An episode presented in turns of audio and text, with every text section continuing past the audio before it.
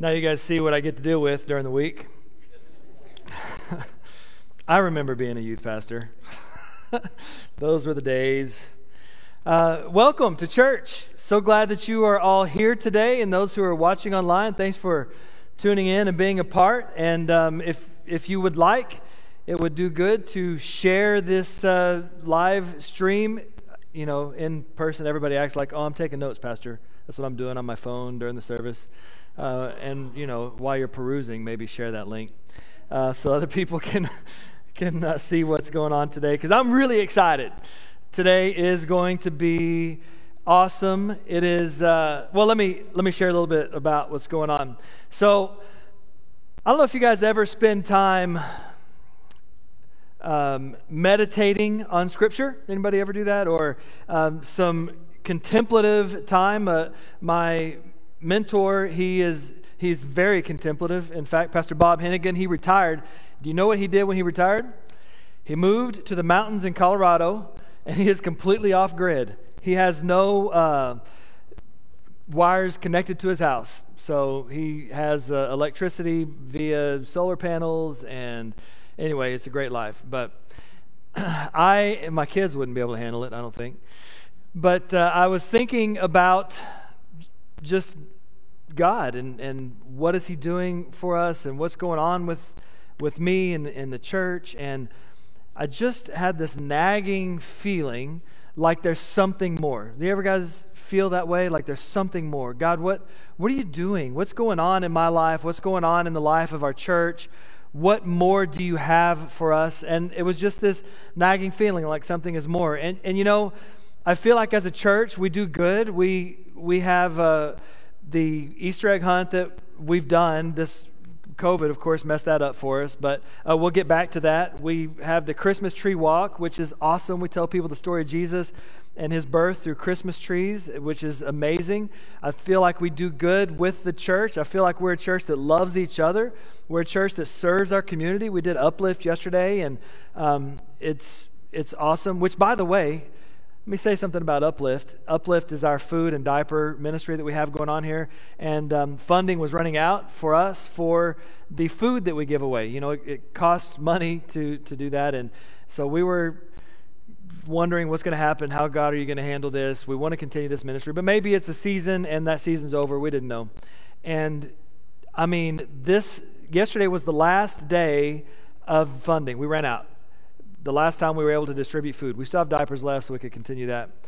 Would you believe that last week, or maybe it was two weeks ago, we got a notification from uh, Denton County's food bank that they want to partner with us to continue distributing food to our community. So uh, on July 9th, uh, free commercial, I guess, um, July 9th, uh, it's a Friday uh, from 10 to noon, I believe, is the time. If you guys would like to show up and help, that's awesome. But uh, we're going to be here with the Denton County Food Bank. They're going to bring a big truck and we're going to pass food out.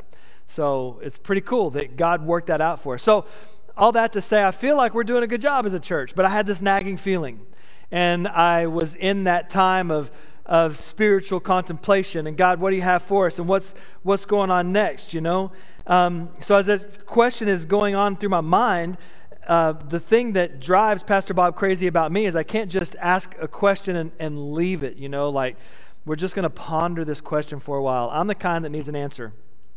So if there's a question, I need, I need an answer for it. And um, it was like God told me in that moment, well, uh, Cal, let's go back to the basics. What did Jesus say? What did Jesus teach? And I was like, well, Jesus taught a lot of things. He said, well, let's go to the Sermon on the Mount the Sermon on the Mount. So, I am declaring this summer as the summer of the sermon. Uh, not to be confused with, uh, I'm preaching all, serm- all summer long. You know, we're going to have breaks in between, but every Sunday for this summer, we're going to be talking about the Sermon on the Mount. And it is awesome.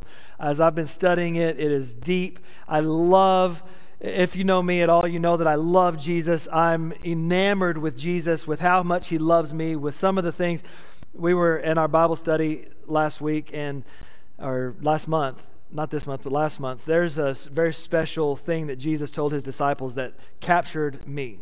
And um, when Jesus was talking, this is all free, by the way. I promise we're going to get to it. So just let me bear with me for this because you have to understand why I am so infatuated with Jesus. I, I, just think he is amazing as a person and as God who set his deity aside to become human to show us how. It's, all of that's amazing. But maybe the most amazing thing, or at least what caught my attention, was in John chapter 13.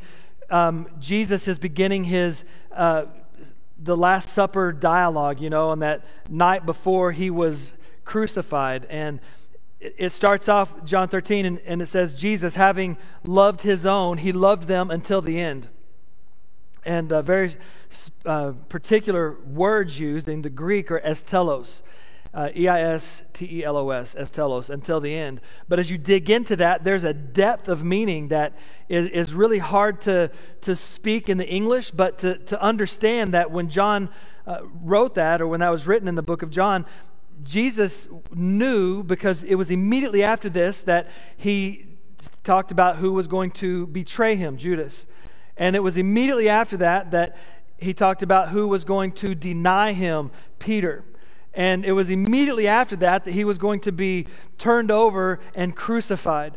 And he so he has this foreknowledge, but he still says, having loved his own, he loved them until the end. So no matter the betrayal, no matter the denial, no matter the sacrifice on Jesus' part, he loved them until the end. It's a depth of love, and the connotation is of completion that is hard for us to, to grasp. When I read that, when I studied that the first time, it, it, blew my mind. In fact, I, I have written a message. I haven't preached it, but it, it's called Eis Telos, Until the End. So to help us understand the depth of his love for us. So I, I, just I love Jesus. I love all that he stands for, and and I mean, why wouldn't we? But I think that for me, it, the the depth that Jesus loves me with has caused me a, a great amount of admiration for him, if you will. And so, the reason we're going to be talking about the Sermon on the Mount. So now you know why I love Jesus so much. Not only did he save me, but it's the depth of his love for me. Amazing. But the reason we're talking about the Sermon on the Mount is because I just feel like God said we've got to get back to the basics. We need to talk about what Jesus talked about, what was important to Jesus. Um, so, uh, this summer, the summer of the sermon. The Sermon on the Mount is, I think, where we discover exactly what Jesus wants from us. God's desire for us is to be transformed. His desire for us is to be different from the rest of the world. It reminds me of the little girl who asked her mother, Hey, uh, mom, if Jesus, if God lives inside of us and he's so big, wouldn't he show through? we need to take an example from that little girl to know that Jesus who and God who are inside of us, they should show through us in everything. Remember that in the beginning, God created us in his image, right? We all know that tells us that in Genesis. We were created in the image of God. Unfortunately, sin has distorted that image in us. And so we on this earth, as followers of Jesus, are in the pursuit of restoring that image inside of us. That is the work of holiness in our lives. We're, we're pursuing the restored image of Christ as we draw closer to Him. And that's what He wants from us and what He wants for us. So, the summer of the sermon. We're going to start with the Beatitudes, Matthew chapter 5. And while I'm going through this today, if you want to keep up with the message notes, and I would recommend today um, to do this. Go to the uh, the app, the church's app, and the notes are in there because there's going to be there's quite a few notes for today. So Matthew chapter five. Probably you've all heard this before. We're going to put them all together. Now, when Jesus saw the crowds, he went up on a mountainside and he sat down his disciples came to him and he began to teach them. And he said, Blessed are the poor in spirit, for theirs is the kingdom of heaven. Blessed are those who mourn, for they will be comforted. Blessed are the meek, for they will inherit the earth. Blessed are those who hunger and thirst for righteousness, for they will be filled. You can't see so well on this screen. Blessed are the merciful, for they will be shown mercy.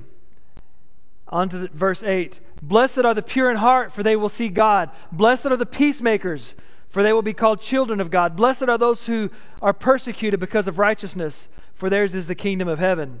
Blessed are you when people insult you, persecute you, and falsely say all kinds of evil against you because of me. Rejoice and be glad, because great is your reward in heaven. For in the same way they persecuted the prophets who were before you. I'm not sure why, why we say blessed. You know, we say blessed, I'm blessed, and blessed. So, um, however you pronounce that, but I grew up with blessed, and so that's where we're at. All right, so in the, the Gospel of Matthew happens, just to give you a little background, the Gospel of Matthew is written where we start here, kind of the very beginning of Jesus' ministry. In chapter 4, Jesus endured the temptation. You guys remember when he was tempted in the desert, and then um, by the devil. And then he goes out and he picks his disciples, and it's that's an interesting story in itself because he, he picks his disciples and they really are invested in Jesus. They just follow him wherever he goes, and they're devoted to him. And then he begins his healing ministry. And, and, so he's gathered a crowd by now. People know who he is. He's got some attention, and that's where we pick up in Matthew chapter 5. So in today's scripture, we find that uh, Jesus is going to begin talking as the crowds approach. He tells his disciples to gather around. Now, this is significant because in our minds, in my mind at least, I thought that Jesus was gathering a crowd so he could deliver this teaching to them. But really, he's asking his disciples to gather around so he can teach them, and the crowds are coming also. So, this tells us that this teaching is for people who know Jesus and people who don't know Jesus. This is for all of us and all those who, who we want to know who Jesus is. And the word blessed, which is read, uh, used over and over and over again in the Greek, means to uh, describe a state of happiness and well being. It means blissful or fortunate.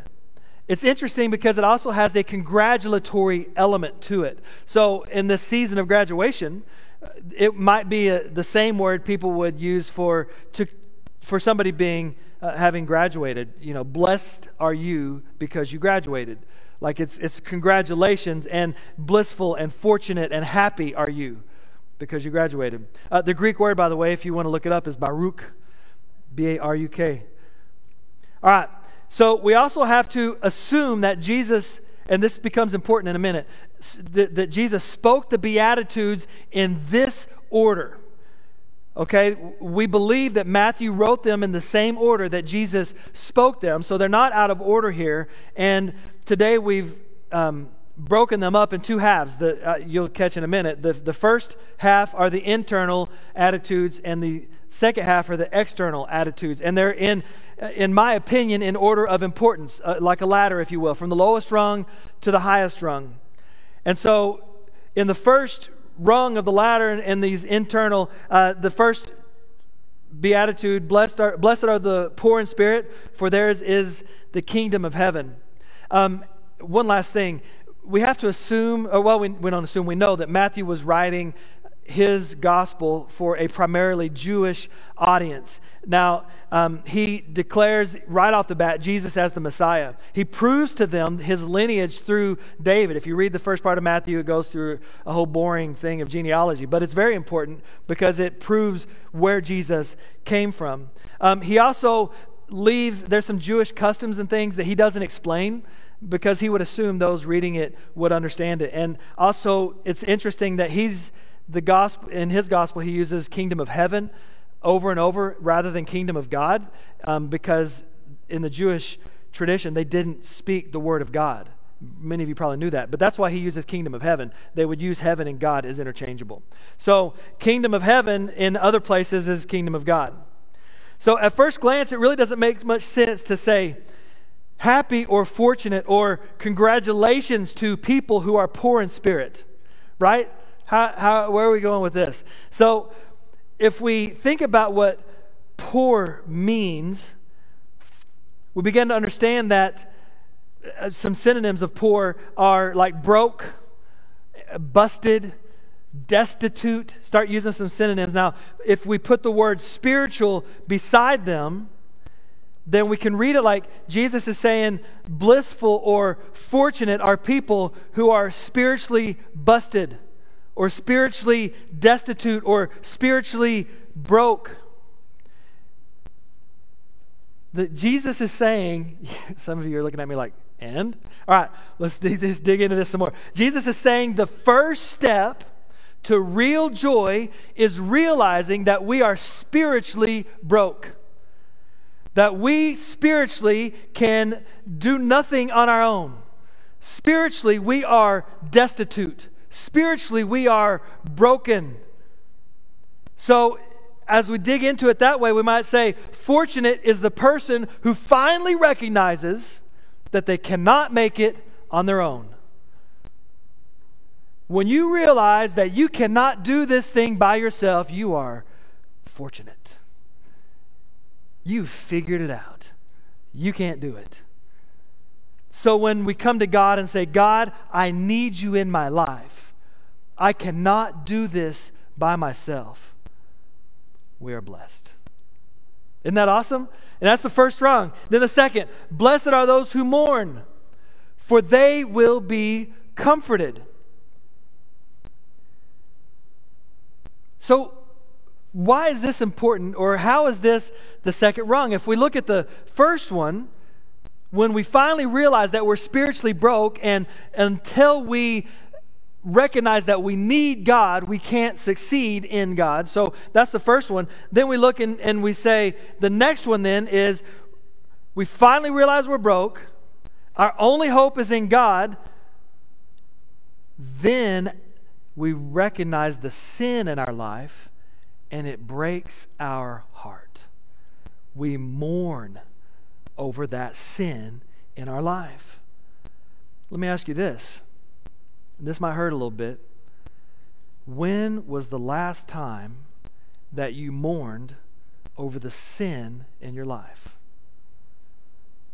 When was the last time that you took a spiritual inventory, you recognized a sin, and you mourned over it, and it broke your heart, and it made you sad? And it caused you really to reflect. The word that should come to mind is repentance. To repent, to turn from one thought, from a former thought, to something new. That's when God's promise comforts you. So when we realize how spiritually destitute, broke, and poor we are, then we recognize the sin in our life and it breaks our heart. We mourn over that sin. Then God will comfort us.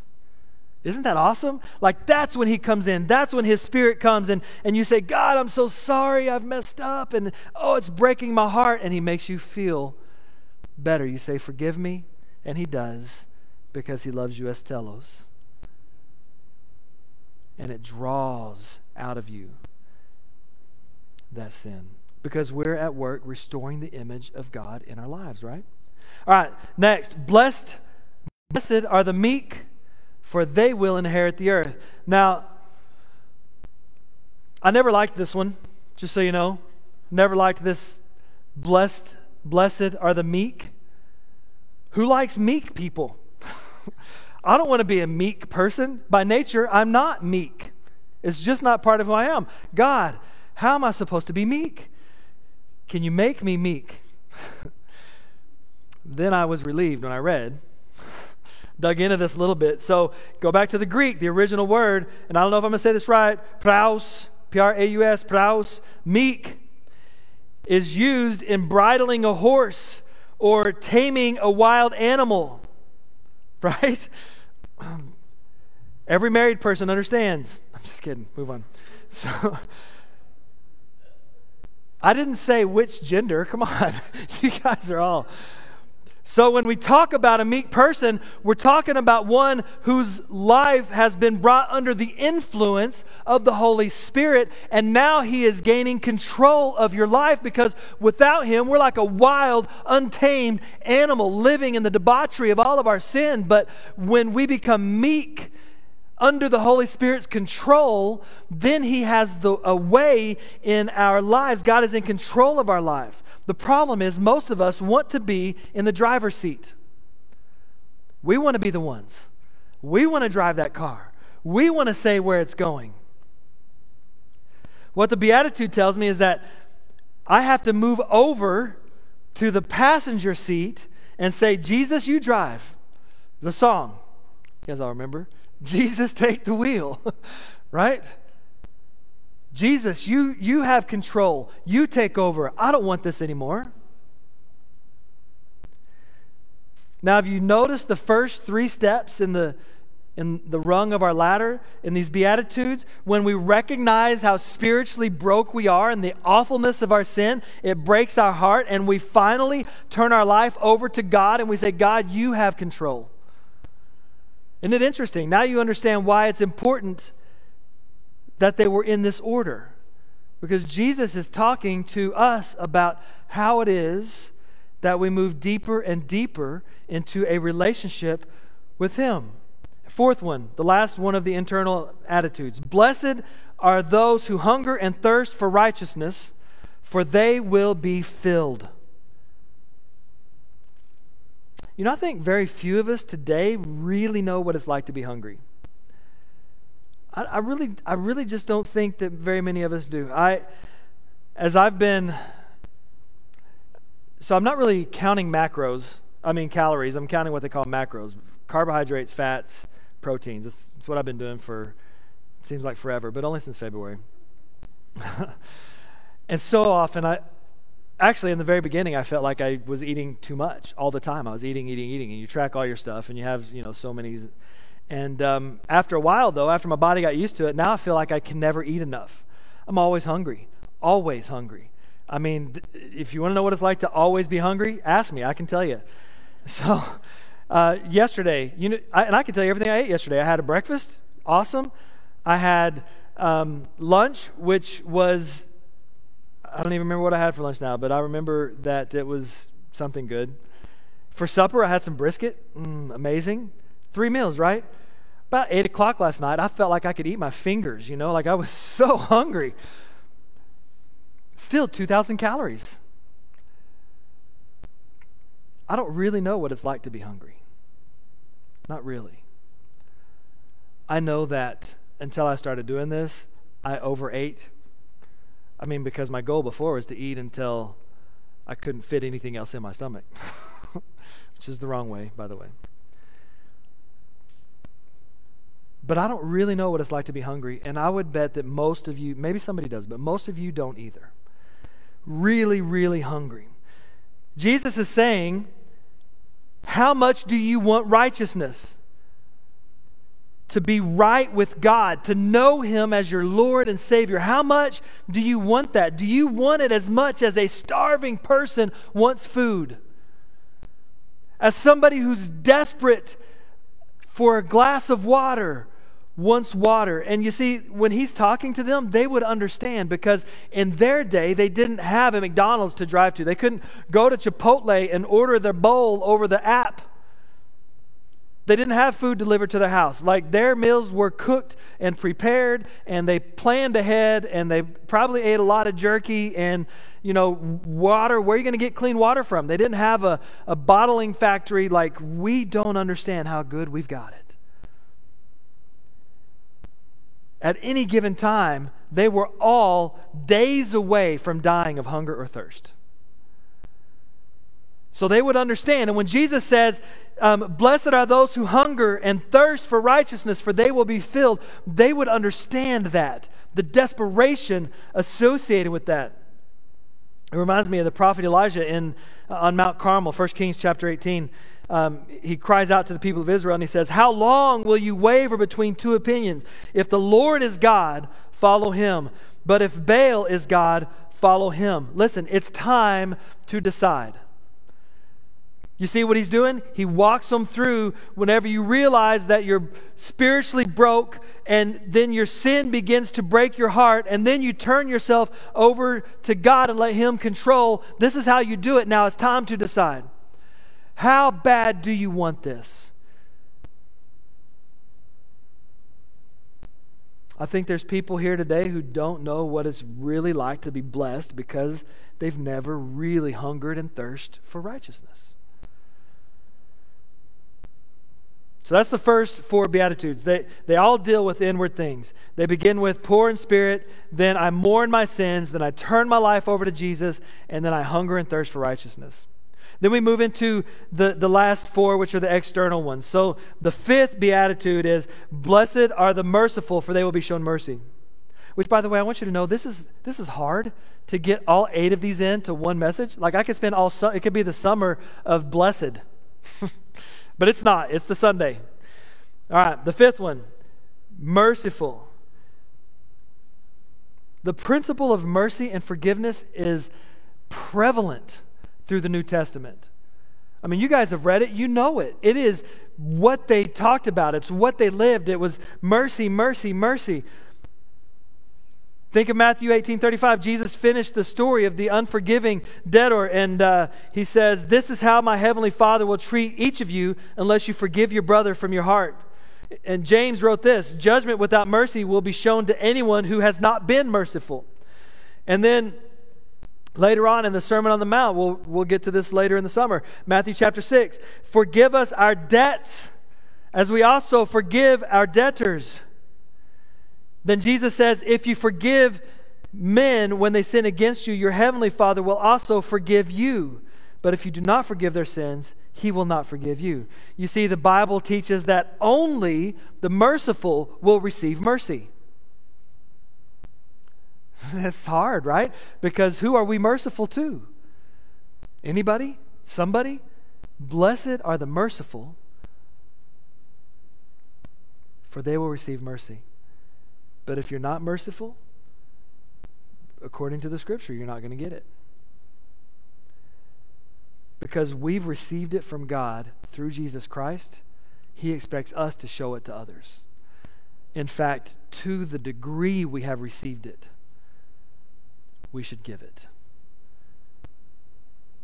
And I would reckon that means that we have all have a high degree of mercy that we need to share. All right, number six, and I'm hurrying up. Blessed are the pure in heart, for they will see God. now, this is one that should make every one of us stop and think, reflect on ourselves. The Greek word for pure, katharos, has a number of interesting facets, okay? It's used to uh, talk about soiled clothes that have been washed. Same word. Um, it's also used for grain and flour that have had the, the impurities sifted out of it. Same word. Um, milk and, uh, and wine that had not been mixed with anything, that were pure. Same word. And now we see it here the pure in heart, for they will see God. In other words, all other motives have been sifted out. Anything else that motivates your heart aside from God gets sifted out. That's what pure in heart means. Um, it's, in other words, it's, it's a singleness of motive or devotion to God. We are single minded in our motivation to do what God wants us to do. There's not other things influencing us. And I will say that of all the people in the history of the world, we are both the luckiest in the United States and the most unlucky. The luckiest because no other country has ever had it as good as us. The unluckiest because that makes it extremely more difficult to follow Jesus. Because our singleness of mind following Him gets taken by work, it gets taken by pleasure, it gets taken by money, it gets taken by cars. It gets taken by boats. It gets. Now, don't get me wrong. I really hope to have a boat in my heaven. I'm not saying boats are bad. I'm saying if those are the things that motivate you, if those are the things that give you desire, ah, you got to be careful. Singleness of motive, pure in heart, all other things have been sifted out. A mind concerned only with pleasing God. So we could translate this beatitude like this Blessed is the person whose thoughts are solely on God, who is singly devoted to him, for they will see God in his presence. What's scary about that? What happens if our mind is divided? Does that mean we don't get to see God? No man can serve two masters. Remember that? Jesus said it. He will either hate one and love the other or love the one and despise the other. Only God. All right, next one. Blessed are the peacemakers, for they will be called sons of God. We're on the rung on a ladder, right? Why is peacemaking so high? Why is peacemaking, in my mind, we're on this ladder on our way to see God. Why is peacemaking so high on the ladder to see God? A peacemaker is not just somebody who gets in between people having a fight. A peacemaker is somebody who can change the climate of a room. Let me explain it this way. We know the difference between a thermometer and a thermostat, right? There's two kinds of people there's thermometer people and thermostat people. And what I mean is, a thermometer person, just like a thermometer, reflects the temperature of the room. If it's cold, the thermometer's cold. If it's hot, the thermometer's hot. But a thermostat person, like a thermostat, can change the temperature of a room. If it's hot, the thermostat can be turned down and make it cool. If it's cool, the thermostat can be turned up and make it hot. That's what a thermostat person is. You can tweet that. That's good, isn't it? Two kinds of people. A thermostat changes the climate of a room. A peacemaker is somebody who can change the climate, not just get in between a fight, but change the environment. Have you ever been in a room where everybody's negative and, and you walk in and you get sucked? I have. Don't, not, not preaching at you. This is all of us, okay? I come into a room and everybody's like, You never believe this, and Cal, this thing, and this bad thing, and this bad. And I'm like, Yeah, and that's a bad thing, and this is another bad thing, and this is all bad things. And then somebody else walks in and they're like, Well, it's not that bad, and we can do this, and we can change. Everything changes. You been in that room? Everything changes. Oh, all, the, all of a sudden, the, we don't have to throw everything away. we don't have to tear everything down. We don't because a peacemaker has just come in the room and has just changed the atmosphere and has just made everything a little bit better and a little bit different. And when we have, and this is what God wants from us, if we truly are carrying the Holy Spirit everywhere we go, then by nature, spirit nature, we become thermostat people. Because everywhere we go, the Holy Spirit, we don't have to change our personality. I'm, I'm not telling you, change your personality when you come in, start arguing with everybody and tell them how much better it can be. because it's not going to work. But just by the presence of the Spirit in your life, that your life exudes, it changes what's around you. People around you change. And some of you have experienced that before. You'll be with somebody and they'll say, There's just something different about you. What's going on? What's different? Something's different.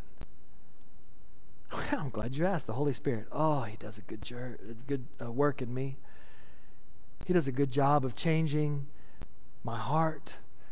So everything changes. You don't have to change. Holy Spirit does it for you, but you have to have Him in you before that happens a thermostat kind of person. So here's the deal the reason God has given us this ability, peacemakers, we are peacemakers. He needs us in His church.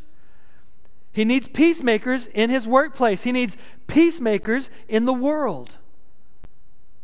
Peacemakers. Everywhere you go, the Holy Spirit is bringing peace. A peacemaker, somebody who never dwells on the negative, concentrates on the positive, telling people the work that God is doing in His church and in His people, about the miracles that happen. Like, we don't know what we're going to do. I guess our food ministry is going to end because we can't fund it anymore. And then all of a sudden, boom. Hey, church, can we partner with you? Would that be okay? We'd love to bring a truckload of food. And are you kidding me? Like, you guys don't. maybe understand the significance of the concern that happened two months leading up to that. Like, we don't know what's going to happen. God, we're just going to trust you. I mean, He works it out, man. He takes care of things, He does things that we just don't understand. And then I mourn over my untrusting heart. Oh, God, I'm so sorry. Forgive me. I just want to step deeper into that faith with you. Hmm. Finally, the last rung on the ladder. Blessed are those who are persecuted because of righteousness, for theirs is the kingdom of heaven. I mean, that's crazy. Why would this be the very last one? Let me tell you why I think it's here. It's because the world doesn't know how to respond to people who are living so close with Jesus that everybody sees it. I think we confuse the world. They don't know what to do with us.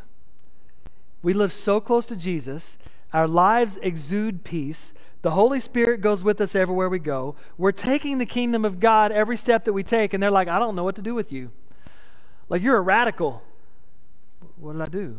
I'm, just love Jesus. You're too much for me. The people who are so close to God that they walk into a room and everybody notices because they're a thermostat and environment changes.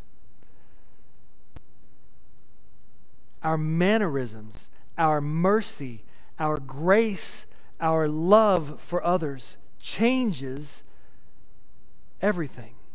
And it makes people uncomfortable. Honestly, they would much rather, when they slapped us, that we slap them back. Like, that makes sense. But to turn the other cheek, that makes no sense. What are you doing here? They get mad at us? That makes no sense that we don't get mad back. They cuss at us? It makes no sense that we don't cuss back. See, people aren't sure whether to applaud us or ridicule us, they just don't know. Unfortunately, in our world, most people choose to ridicule. And that's just what happens. So Jesus is saying when you're persecuted, for righteousness' sake, you are at the top of the ladder. You are being formed into the image of Christ because of your pure pursuit. When we are a radical follower, we will be persecuted. I'm going to close with this, and then we're going to have communion here in a minute. But Orel Hershiser, anybody remember Orel Hershiser? Won with the Dodgers the World Series in 1988, and that year was named the MVP of the series. Orel Hershiser. I remember um, because he got famous after that. Everybody knew Orel Hershiser. He, awesome. He was a good baseball player, but so Orel Hershiser during the last game of the World Series, there's a, a video, a camera zoomed in on him, and he's leaned up against the wall in the dugout, and he begins to speak or he begins to move his lips. Of course, there's no sound, but he's moving his lips. And after the World Series and after he was named MVP, they invited him to come on the Johnny Carson show. He's on the Johnny Carson show, and Johnny Carson says, Hey, Orel, tell us what you were saying. He says, Oh, I wasn't saying anything. Well, it's obvious your lips were moving. What was going on that you were saying? He says, I, I w- I, wasn't, I wasn't speaking. He says, Well, what were you doing? Well, I was singing. What? You were singing? I didn't know that you sang.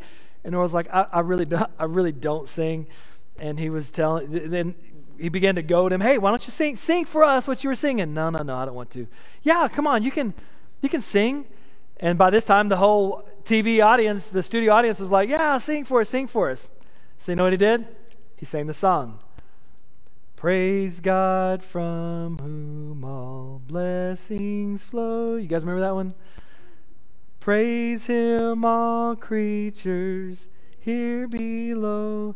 And Orel began to sing this song for him, and the audience was stunned. They didn't know what to do. On the Johnny Carson show, here's Orel Hershiser singing this famous, I, I don't know if it, it's not really a hymn, but you guys know it's, it's amazing. And he's singing this, and they didn't know what to do. Finally, one person started clapping, and then everybody broke into applause. Listen to these words from the Apostle Paul, 2 Corinthians. As the Spirit of the Lord works within us, we become more and more like Him and reflect His glory even more.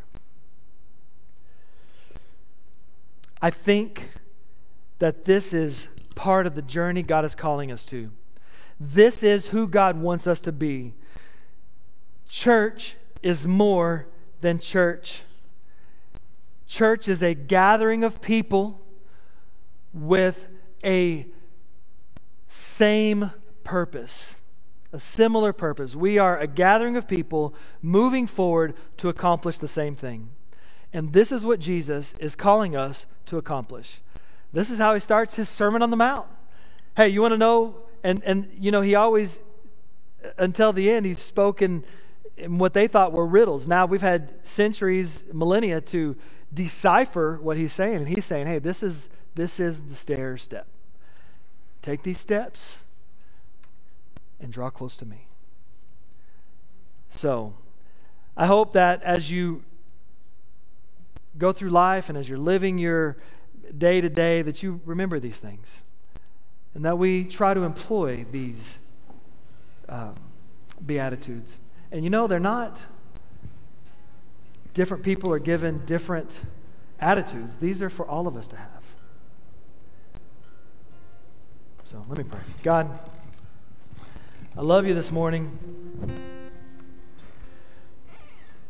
I just pray you would help us to live a life like you have called us to live. That you would help us with these Beatitudes.